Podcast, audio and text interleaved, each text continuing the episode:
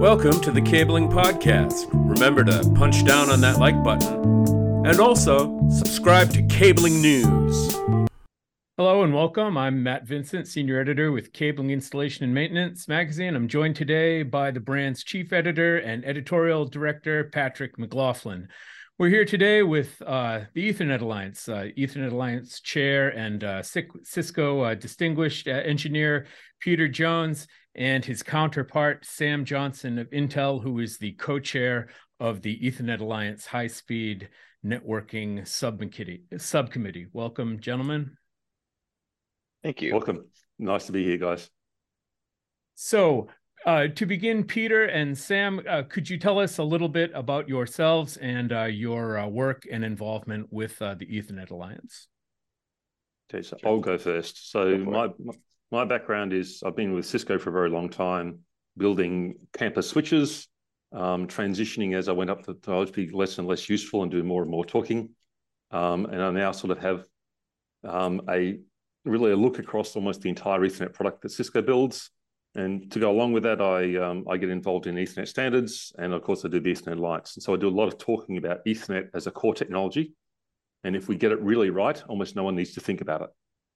Sam there. I, I'm an engineering manager at Intel in the Intel's cloud networking group, and my team is the Link Applications engineering team. So we support mostly layer one uh, applications, so more on the customer side um, for the the cloud networking group products, which is our Ethernet controllers, our smart NICs, which we call IPUs, and um, our SoCs with integrated Ethernet. Um, so we're mostly focused on the electrical side of that. And I, I started out in at Intel in 2010 doing electrical layer debug, um, mainly on 10 gig KR backplane. So back when that was the first the first 10 gig serial Ethernet protocols. Um, and that, that technology became the basis for a lot of what we're doing in Ethernet today. And so I was able to leverage that that role into some development work and now a, a managerial role where my my team continues some of that debug and enablement efforts. So, Sam, what do you consider the lowest speed that you're mostly interested in?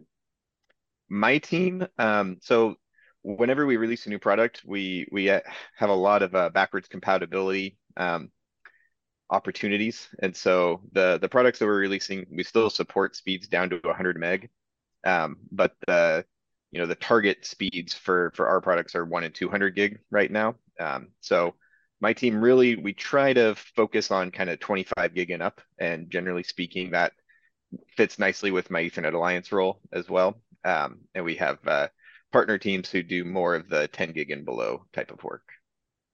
And and that, that now I have good context but i'll remind you that sam and i are both speaking with our ethernet alliance hats on. Right. Yep. We'll remember that so uh, I'll, I'll Patrick... have to actually get an Ethernet Alliance hat. That will make my life easier. That's it. Just right. put it on. put it on when you need it. Thank you. Thanks very much, uh, gentlemen. Thank you for being here.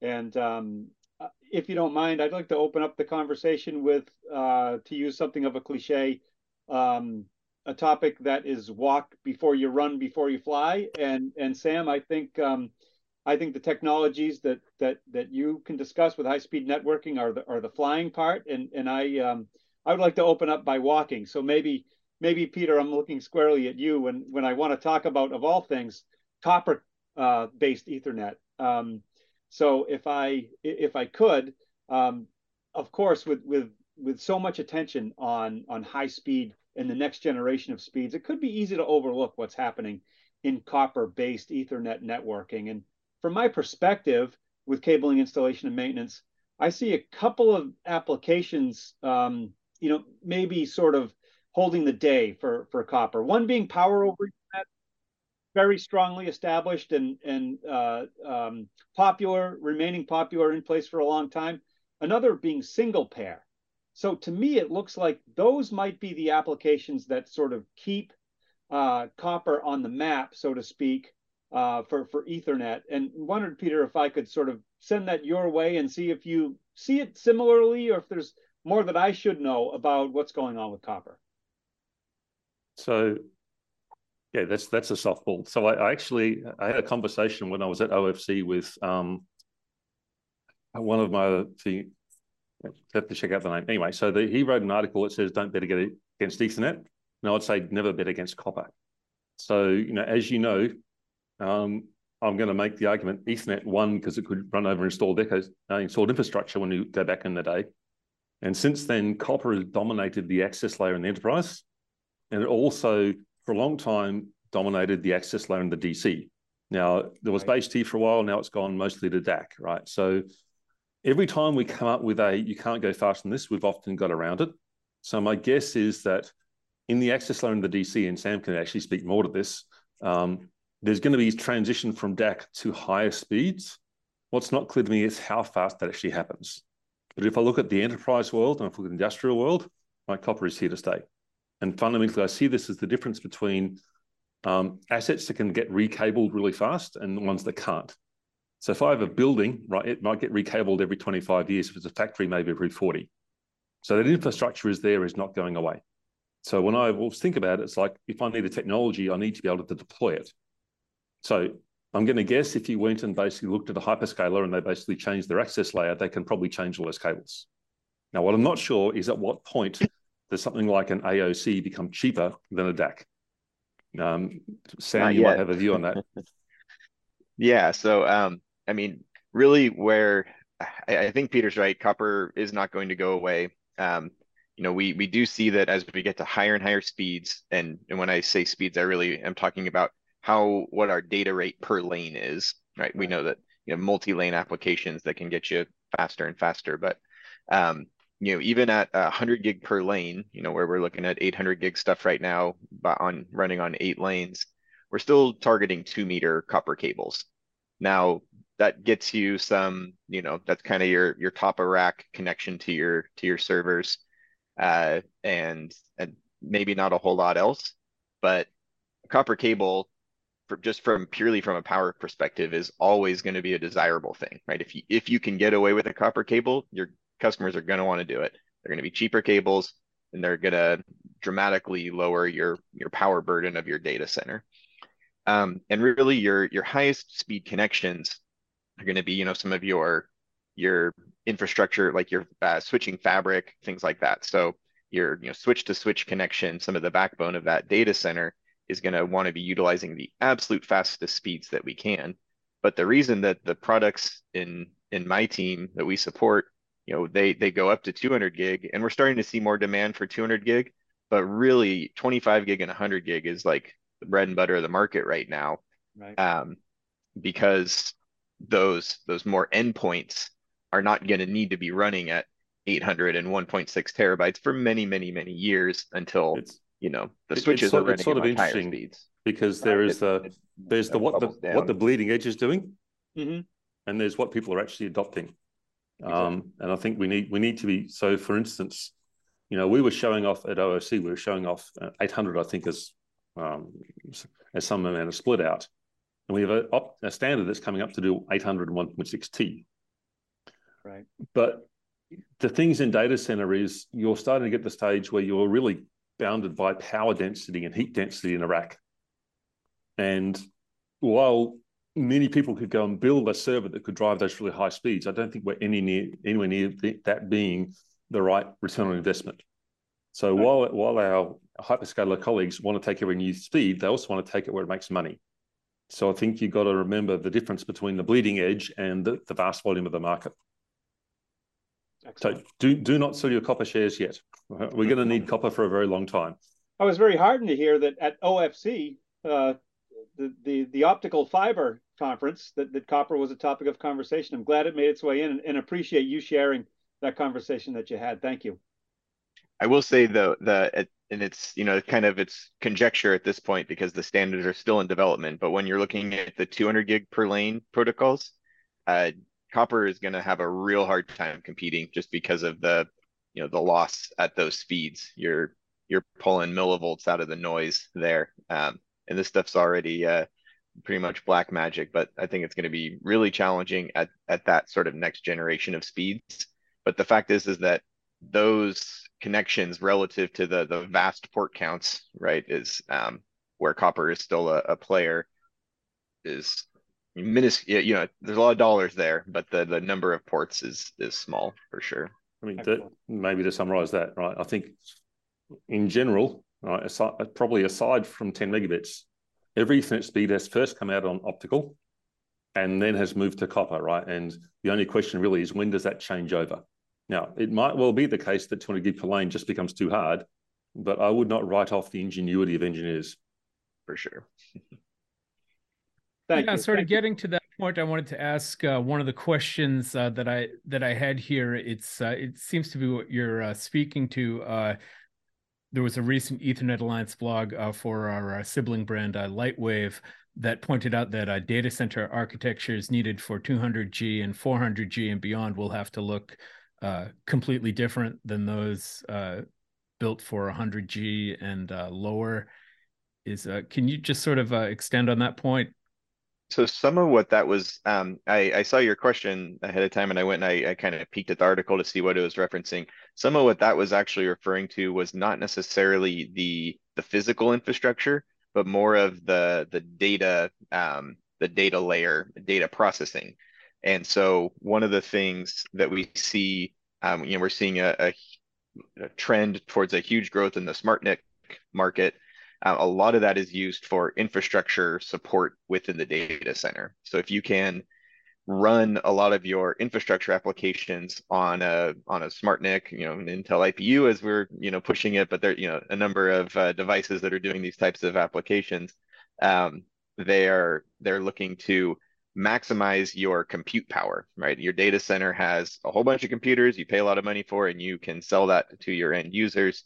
So the the more of that compute power you have to sell, the better. So there's infrastructure, I'd say, you know, architecture changes for how that infrastructure is being managed. But at the end of the day, the um, you know the physical cabling infrastructure, I think the things that you guys are looking at, it's really just a matter of physics, right? It's uh, just the, the types of connections that you have, whether they're running on optical, can they run on an AOC, can you get away with a DAC, things like that. So I don't know so that what you're saying is there's a there's sort of a blending between what you traditionally consider the compute slash server and the network, right? And stuff sort of moves a little bit backwards and forwards there. Yeah, and they're looking at you know even um, that there's a trend towards some of that compute moving outside of the data center. You know, there's there's a lot of shifts that frankly is not my area of expertise.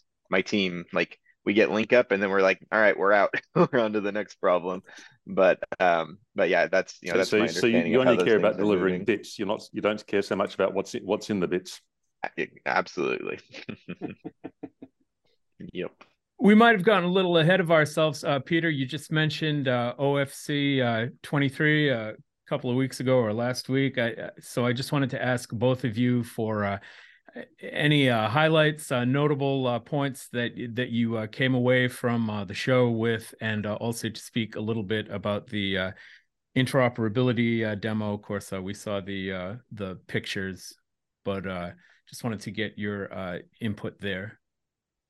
So I'll go first. So it was my first OFC because traditionally I've been more on the copper side of the house. It looks like we lost Patrick. Um, it was a really fun show. Um, there's lots of very cool stuff to see. Um, so I got to talk about the roadmap a lot, but in detail about the actual technology, I'm going to pass it directly to Sam, who actually was much more involved in in driving that successful demonstration than I was. Sure. So yeah, the the interoperability uh, demo that we had there, we had 18 different vendors. Um, so you know, Ethernet Alliance is all about bringing different companies together and showing us all working using the same technologies. So we supported speeds uh, in that demo and we had speeds from 25 gig up to 800 gig. Uh, we had participants from transceiver and cabling vendors. We had a bunch of test and measurement devices.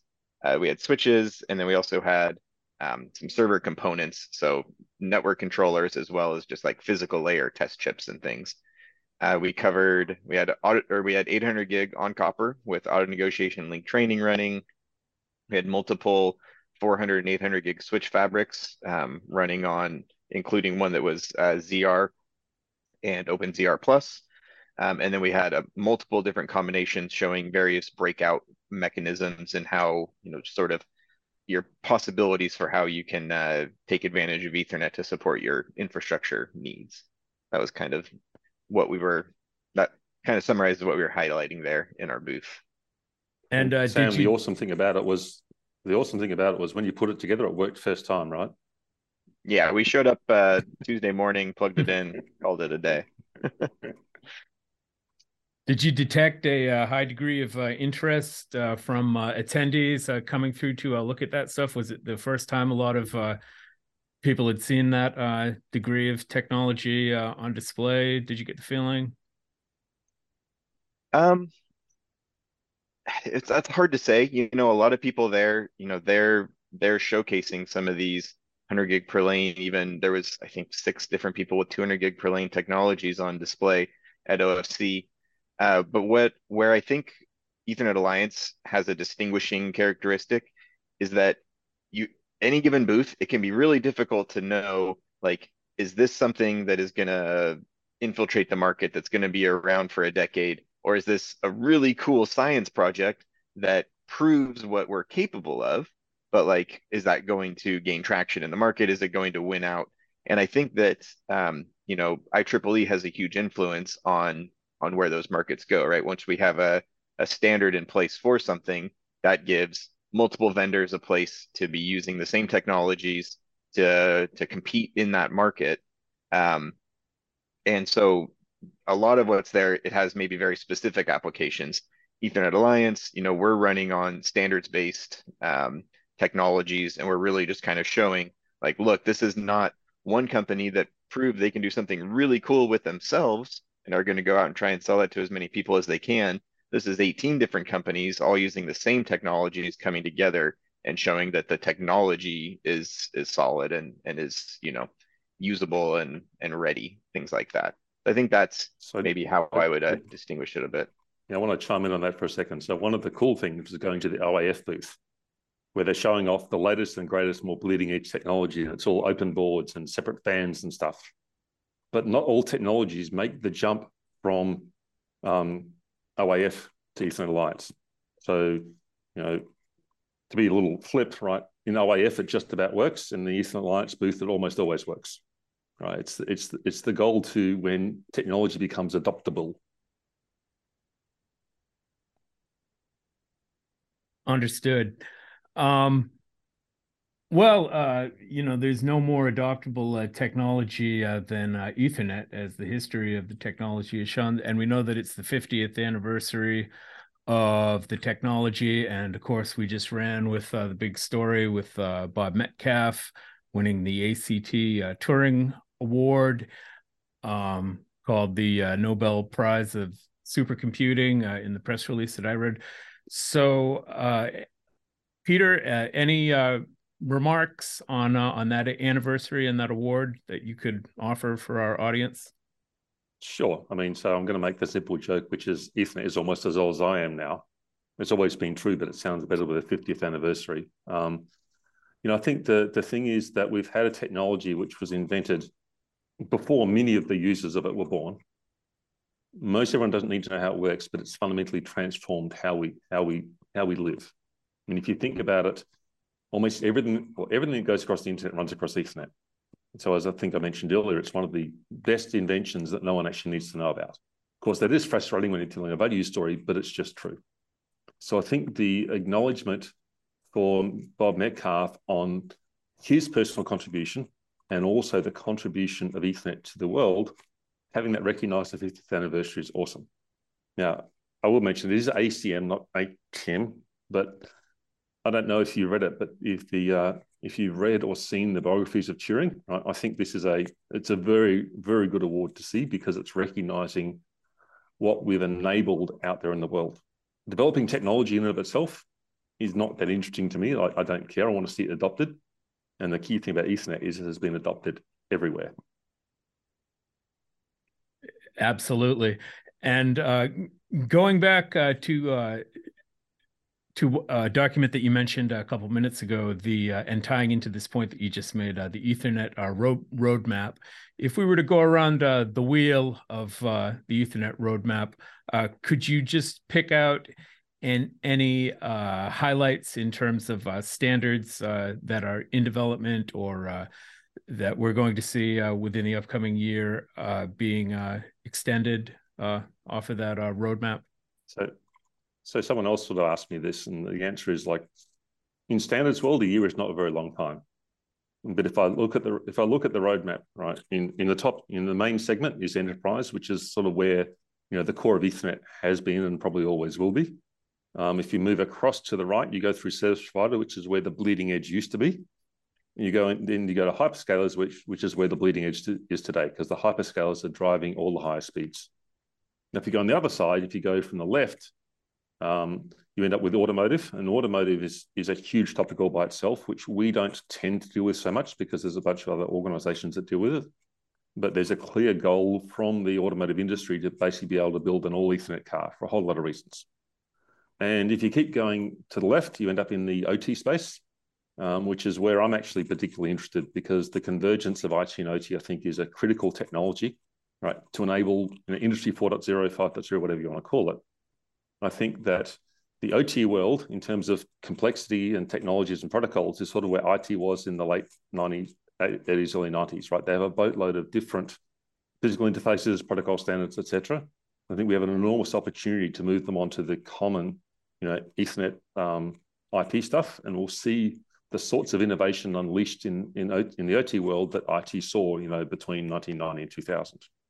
So I think the not so much new standards, but the adoption of technology, right, is just going as really fast. Now, it is true that OT guys adopt fairly slowly, but I think the business cases are becoming right unarguable.